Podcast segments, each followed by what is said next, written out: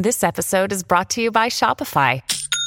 Forget the frustration of picking commerce platforms when you switch your business to Shopify, the global commerce platform that supercharges your selling wherever you sell. With Shopify, you'll harness the same intuitive features, trusted apps, and powerful analytics used by the world's leading brands. Sign up today for your $1 per month trial period at shopify.com slash tech, all lowercase. That's shopify.com slash tech. Look, Bumble knows you're exhausted by dating. All the must not take yourself too seriously and 6-1 since that matters. And what do I even say other than hey? well, that's why they're introducing an all new Bumble with exciting features to make compatibility easier, starting the chat better, and dating safer. They've changed, so you don't have to. Download the new Bumble now.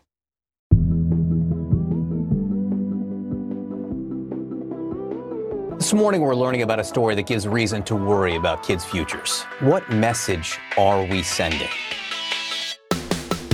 Hi, I'm Rachelle Hampton. And I'm Madison Malone Kircher. You're listening to ICYMI, In case you missed it. Slate's podcast about internet culture. And in some non news, Joyce Carol Oates is wilding on Twitter again. Oh, Lord. Her tweets. I think that of all the people who should no longer be on Twitter, Joyce Carol Oates is one of them. Because uh, on Wednesday, she got Twitter just a hopping, a skipping again because she decided to tweet. And I quote When I was first married to my Jewish, Jewish is in parentheses, my Jewish husband, two Jewish women, friends of mine, took me aside and said with wry smiles, Welcome to the club. Soon, I knew what they meant. What did they mean? I am not being like performatively obtuse in the uh sometimes I play a little dumb so you can answer a question way as as podcasts do. I have no idea what this means. Is this anti-Semitic? Madison, I literally sent this to my roommate who is Jewish, mostly just to be like Joyce Carol Oates is wilding again, but mostly just to be like, what, what's happening here? And she was like, I honestly don't know. so. Oh, we're not alone. Great. Uh, this is true. A lot of people on Twitter have spent time trying to parse this tweet for anything resembling something sensical. Spoiler alert: none have succeeded. Uh, and later on Wednesday evening of this week, uh, JCO posts a follow-up tweet saying quote, welcome to the club, unquote. I think they were joking about a certain lack of reticence re politics and social justice, high energy, high maintenance, hyper protective of family, darkish sense of humor, red diaper baby, loved food, repeat, loved food. Uh, I don't think that made it better. Uh, I don't, how was any of that implied in the original tweet? I don't know that it was, frankly, because my best stab at the original tweet was definitely my brain went like straight to the gutter. Oh, 100%. What yeah. I was immediately just like, genitalia, what are you talking about? This is pretty standard chaos for Joyce Carol Oates tweeting, though. And something that also adds to the chaos is that she doesn't thread. So, like, this no. follow up tweet was not a reply to that original tweet. Uh, and it would take a, a decent analysis of her timeline to make that second tweet make sense if you came across it in the wild. How caught up are you on Joyce Carol Oates yourself, Rachelle? I mean, I only see Joyce Carol Oates when other people are talking about Joyce Carol Oates because I'm going to be honest, I didn't know who she was until she just started posting. Like I got on Twitter, specifically I got on media Twitter in 2017 and everybody was like, "There she goes, posting again." And I was just like, "Who is this lady?" Well, so she's a writer who's written oh, a lot of novels. I think like more than 50. She taught at Princeton. She's won a National Book Award. Oh. You you maybe read she's got a really famous short story. I mean, she's written a lot of very famous things, but uh, her short story "Where Are You Going? Where Have You Been?" that is in some like high school English curricula. Madison, I went to public school in Texas. I went to public school in upstate New York. You never know if you're going to get a good English teacher who's going to say, "Hey, here's the awakening. I think you'll like it." And when you're done, the yellow wallpaper for you. Okay? You never know once again, Texas. fair, fair enough. Uh, so she's all of these things and has all these accolades, but nowadays she is largely a Twitter personality uh, whose posting energy I think is probably best described as uh, strong and wrong. strong and wrong really come I really think captures it. The thing about her is that sometimes, like with the first, the Jewish tweet, the first one, it's unclear what exactly is wrong, but you just you just know something is wrong. Sometimes it's more uh, blatant than that. Like her recent post defending quote unquote bad husband, Norman Mailer, who is uh, very well known for treating his wives badly, quite badly. The tweet that Joyce Carol Oates sent about Norman Mailer is quote, bad husband to whom? Like many oft married men, Norman Mailer wound up finally with a much younger, adoring, and altogether quite wonderful wife, Norris Church, whom everyone liked. Womanizers all eventually wear out. It just takes time. And if you're lucky, you're the last wife. I'm not gonna lie, when I read this, I was like, this feels like good advice. Be the last wife of a rich man. And then I found out um, he stabbed his second wife not just once, but twice. He almost killed her. Uh, so when he, when Joyce Carol Oates says oft married womanizer eventually wear out, I you know what? Maybe there's multiple reasons that you don't want to be his wife besides the fact that he's he's a philanderer. yeah, I mean, look, as long as you're Catherine Parr, it's all good, right? Oh my God, yes, Henry VIII, bring him in. I love the Tudors. um, I do hate to say it, but every time I see a particularly wild, good, bad, or otherwise tweet from her, it does make me uh, think I should read some more of her stuff. Yes, because she has an imagination, clearly. That's one word for it. I usually just wait until the internet alerts me, though, of another one of her tweets. I, I feel like you don't even have to follow her. It's, the internet's just going to let you know. Today on the show, we're actually talking all about when the internet lets you know that a thing is a thing. Uh, because today we are talking about the Streisand effect. Madison, this is another musical theater episode. Papa, can you hear me?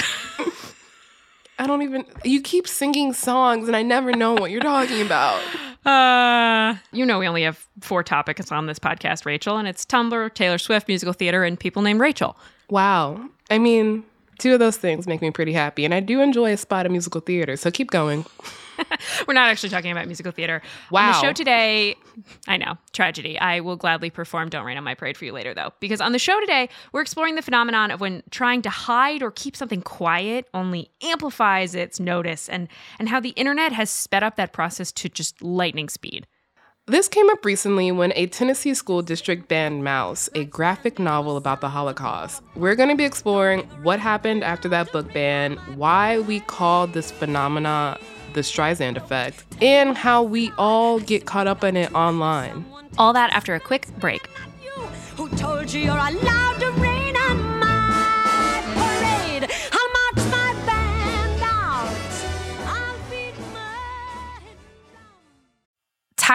Being able to get a hold of anyone when you have questions about your credit card? With 24 7 US based live customer service from Discover, everyone has the option to talk to a real person anytime, day or night. Yes, you heard that right. You can talk to a human on the Discover customer service team anytime. So the next time you have a question about your credit card, call 1 800 Discover to get the service you deserve. Limitations apply. See terms at discover.com slash credit card. And we're back. Hey, Mr. Arnstein, here we are. So, uh, earlier this year, also known as approximately a few weeks ago, uh, a Tennessee school board voted to ban the novel Maus from being used to teach eighth grade students about the Holocaust. In January, the McMinn County Board of Education in Athens, Tennessee, voted 10 to 0 to ban Art Spiegelman's Pulitzer Prize winning graphic novel, Maus. Maus is a deeply personal, true story by Art Spiegelman about his mother and father inside a Nazi concentration camp. Now, the Nazis in this are cats, the Jews are mice. It is riveting, beautiful, and horrible. In an interview with CNBC, Spiegelman called the school board Orwellian for that action. This decision by the Tennessee School Board was roundly condemned, with critics pointing out that the exposure to the horrors is exactly the book's point. The school board was theoretically and I say theoretically in a heavy air quotes, concerned with some of the language used in the book and some of the visuals, particularly things like vulgar language and sexually explicit content. Reading the minutes of this school board meeting, it sounds more like they're talking about how they can get rid of it rather than whether they should. Over the course of coming to the ban, some people involved at the school suggested redacting all of the offensive parts, uh, but the amount they wanted to redact would be a fair use violation and also would reduce a piece of art to Swiss cheese. Uh, so instead, they just scrapped the whole thing. What really happened when this school banned Maus, though, was that uh, suddenly the name Maus, this title, the book was on everybody's lips, including the metaphorical lips of the internet. I'm so sorry for that mental image. Oh, ew. Anyway, what the school board did here was fall into a fairly classic Streisand effect trap. Very broadly, the Streisand effect is what happens when you're trying to keep something quiet. And in doing so, you only publicize it more. Uh, on a personal level, it's like if you get bangs that you don't like, but they look kind of fine, but you spend the whole next day at school being like, oh my God, my bangs are terrible, my bangs are terrible. Now everyone's thinking about your terrible bangs. Uh, There's there's some personal trauma in there that we're, we don't have the time to explore. What we do have the time to explore is why exactly is it called the Streisand effect? So it's actually a relatively new term. It comes from the year 2005 journalist Mike Masnick, who comes up with it after a resort sends a takedown notice to the website urinal.net because a photo of a urinal from this particular resort had been uploaded to the website with the resort's name attached. Masnick writes, How long is it going to take before lawyers realize that the simple act of trying to repress something they don't like online is likely to make it so that something that most people would never ever see, like a photo of a urinal in some random beach resort, is now seen by many more people? Let's call it the Streisand effect. Okay, all of this makes sense as a phenomenon that we have observed online, but again, what does Barbra Streisand have to do with any of this? All right, all right, I'm getting there. In in this post, uh, he also links to a story from two years prior when Barbra Streisand sues this photographer and website for violating her privacy. They had taken pictures or were taking pictures of the California uh, coastline for the. mm, let me get this right. The California Coastal Records Project, uh, which included a shot of Streisand's beachfront property in her home. Okay, I also probably wouldn't want photos of my home publicized on the internet. Okay, but based on the fact that it took me uh, truly three tries to say California Coastal Records Project, this is not a thing you'd likely have ever heard of. It's not a big splashy tabloid or a newspaper. It was a public adjacent project meant to help like the California government make informed decisions about freaking erosion. It was not about Barbra Streisand's house. Well, now it is because now I only know about the California Coastal Records Project because of Barbra Streisand. Barbra, Barbra, Barbra fought to get one of truly 12,000 photos removed Oh. because it featured her house. Yeah. Did she win?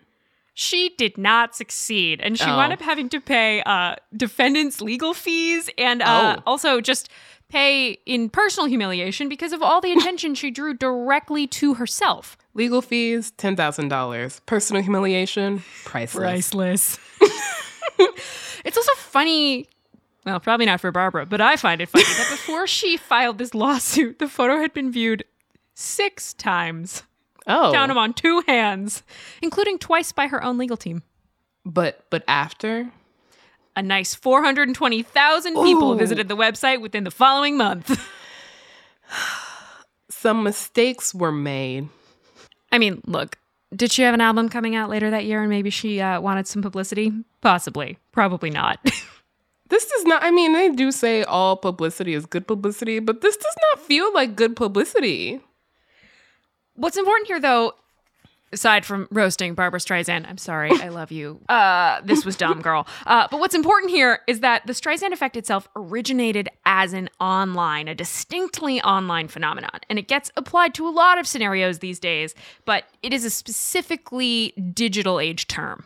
That makes a lot of sense. I feel like we talk about this probably once a week on this show at this point that so many times on the internet things get amplified that people don't actually want getting out about themselves, but the only reason they get amplified is because the person who doesn't want it amplified amplifies it. Like you said, it does happen all the time, and the Tennessee School Board's banning of Maus is just the latest installment.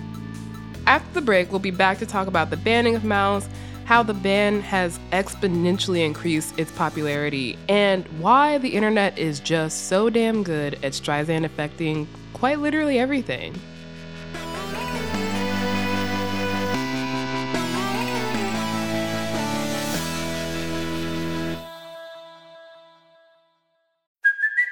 Hey, it's Kaley Cuoco for Priceline. Ready to go to your happy place for a happy price? Well, why didn't you say so? Just download the Priceline app right now and save up to 60% on hotels. So, whether it's Cousin Kevin's Kazoo concert in Kansas City, go Kevin, or Becky's Bachelorette Bash in Bermuda, you never have to miss a trip ever again. So, download the Priceline app today. Your savings are waiting.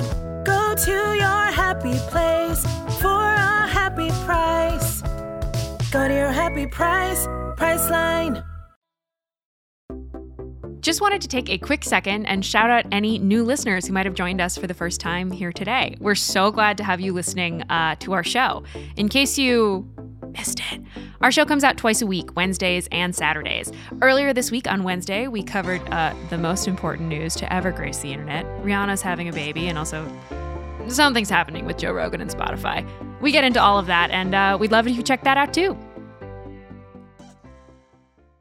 All right, we are back with mice. Or more specifically, Maus. Ever since the Tennessee School Board banned Maus, its sales have shot up astronomically. The ban and the way that it's entered the national spotlight has created this kind of curiosity gap, leaving a lot of people looking for the answers to why this ban is happening inside the pages of the book that is supposed to be banned. Art Spiegelman is effectively on a, a secondary press tour for this book now, talking about the ban. As he damn well should be. My first reaction, and I'm still trying to get over it, is just bafflement uh, because of the grounds on which it was banned. And my first response had been, well, gee, what are these Holocaust denying crazies in Tennessee all about? And as I kind of beat it in on it more, I realized, no, no, they're not necessarily stupid Nazis. They're just stupid about what might work for their children. Maus has been at the top of the Amazon literary graphic novel sales charts, and thousands of dollars have been raised to distribute free copies of the books to students. Uh, everybody's making the best they can of this book ban, sort of embracing its renewed popularity in order to spread further awareness, and that that is great. It is. Unfortunately, the kind of popularity spike created by the Streisand effect, which is what is happening with Maus, it isn't just for bannings of historical books.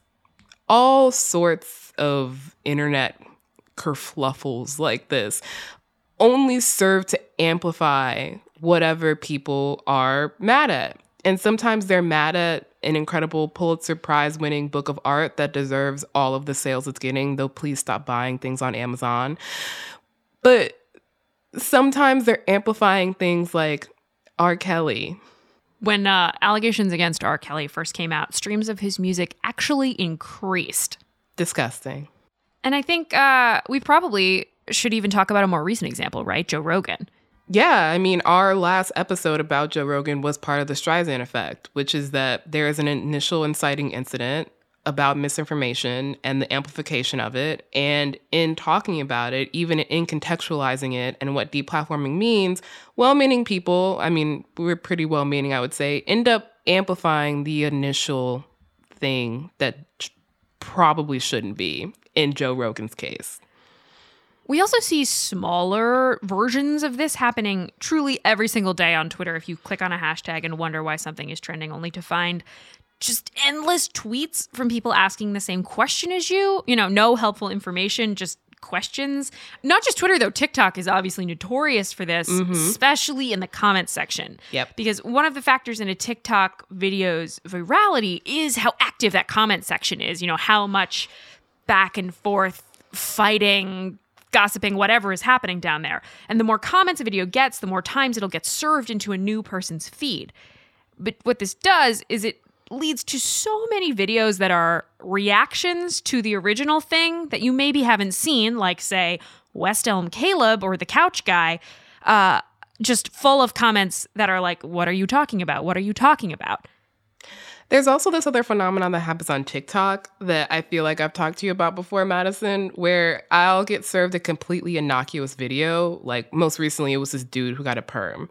And you watch the entire video waiting to figure out why exactly this has like 900,000 likes on it. And you're like, what's going on? And you go to the comments section and you'll see all these people commenting. I don't see any negative comments why are people saying other people are hating on them? Or you'll see other people say stuff like, why are you hating on him? He looks fine, blah, blah, blah, blah, blah. And then other people commenting saying, tag me in the mean comments so I can actually see what's happening.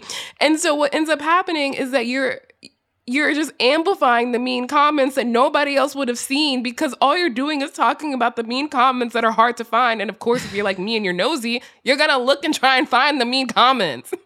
I mean, like you and your nosy. Rachelle, that's not a distinct characteristic. Curiosity is like the largest driving force of the internet, right?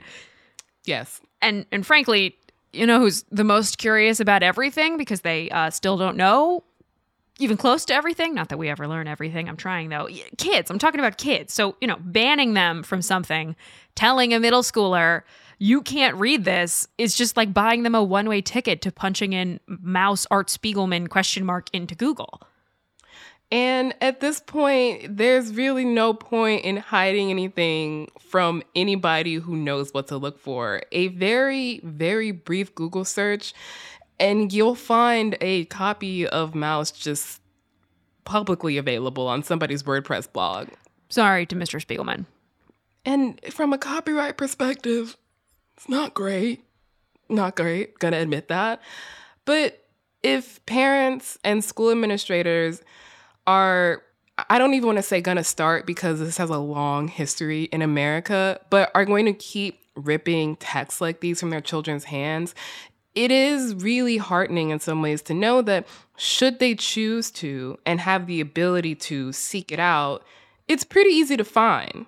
And the funny thing is that all these quote unquote protective parents and school boards are are so scared of what their children might learn by reading a book like Maus. And let's be clear, Maus is just the book du jour, right? That could be any book for kids that centers uh, stories about black kids or stories about LGBTQ kids or stories about indigenous kids. You know, all of these things that they don't want their kids to see or afraid their kids will learn from.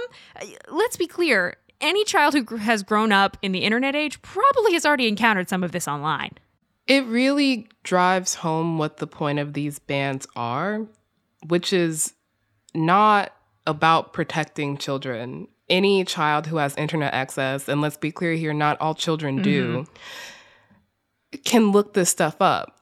But by displacing it from curriculum, it marginalizes and otherizes these histories and it makes it such that narratives about the Holocaust, about slavery, about America's historical terribleness towards people who are not white men are not a part of the official historical record that is taught to children. And yes, you can seek that out and find it other places, but not being taught that in school does have an impact on what you consider to be real American history. And you have to have the curiosity and the will to look this stuff up. And kids like me and you did. I didn't have the choice to because I, I needed to learn about people who look like me. But there are so many people whose understanding of America comes purely through what they learned in school. And that's what the point of these book bans are. That's totally right. I've been thinking, I read a piece in NBC this week that was uh, about this, but also really specifically about a school in Texas that's been going really hard on uh, stories about LGBTQ kids. Texas. See- but I was reading this piece about all of these these coming of age stories that do describe what queer sex can look like in in some detail, you know, age appropriate detail, and thinking like, "Mm, well, I was 16 and typing crap into Google. Maybe not 16. Maybe I was 16. I was a kid typing into Google like women have sex with each other. How? Hands? What? Like. it makes me so sad to think of books like these vanishing off the shelves and what the kids who need them most lose by not being able to access them. Exactly. And again, it really emphasizes like what you're saying about you Googling women sex, how, hands, where, go. Everyone who has a phone can do that now. So it really is not about the fact that this information is freely accessible, because it is. It's about who is controlling that access and what it means to, like, basically physically marginalize those narratives from school, a place that is like imbued with so much power. And so Maus is currently at the top of the bestseller list, and more kids are reading it now more than ever. Maybe they might just be adults like us who have seen this book ban and are like, oh, I should probably read that. And that's great. I'm glad that we're me. reading it. well, I'm dragging myself, don't worry. But in a few months or a few years, this book, Maus, will still be banned from that Tennessee school district, and all this publicity will have been eclipsed by Joe Rogan saying something stupid that this show will cover, and kids in that district will still be taught a version of history that isn't accurate. And I'm not saying that to be cynical, because this internet publicity is great. I love that Art Spiegelman is on his little his, his second press tour. But I went to high school in Texas where we had a whole year of Texas history. And it was not until I went to college that I learned that the Texas War of Independence was partially fought over slavery. I think that's a really good point, Rachelle, and sort of hammers home this idea that what we really need to take away from what's happening with Maus in Tennessee right now is that cycles like this one it feels good as it as it's happening to watch sales spike and you know people tweeting emails from their local bookstores that oh sorry this book is out we'll have it in a month because so many people have tried to order it uh, but I think what we should focus more on is that uh, now I'm speaking to the significant number of parents I know we have listening to this show. Uh, keep up with what your kids are doing, with what they're reading after this news cycle ends, uh, because that's where the power to make this not happen lies. Specifically, go to your local school board meetings Man. to challenge bans like these. Vote in those school board elections that come at the most inconvenient times because they don't want people to vote in them. Those things are so important to prevent cycles like these happening. And what a strangely IRL conclusion to come to on a podcast about internet culture. Take it offline. It is the only way to fix things.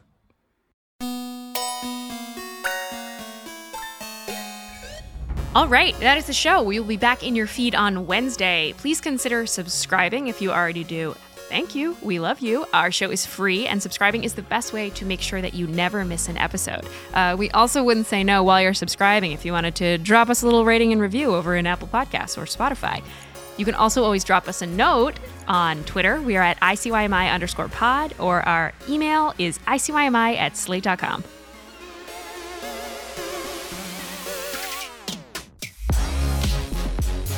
ICYMI is produced by Daniel Schroeder. Our supervising producer is Derek John. We're edited by Forrest Wickman and Allegra Frank. Amber Smith is senior manager of podcast audience development, and Alicia Montgomery is executive producer of Slate Podcast. See you online. Or at a school board meeting. Joyce Errol Oates is Joyce Errol Hosting. Oates. Joyce Errol Flynn Oates. Joyce Errol quotes. This is the story of the one. As a maintenance engineer, he hears things differently. To the untrained ear, everything on his shop floor might sound fine, but he can hear gears grinding or a belt slipping. So he steps in to fix the problem at hand before it gets out of hand. And he knows Grainger's got the right product he needs to get the job done, which is music to his ears. Call, click Grainger.com, or just stop by. Granger, for the ones who get it done.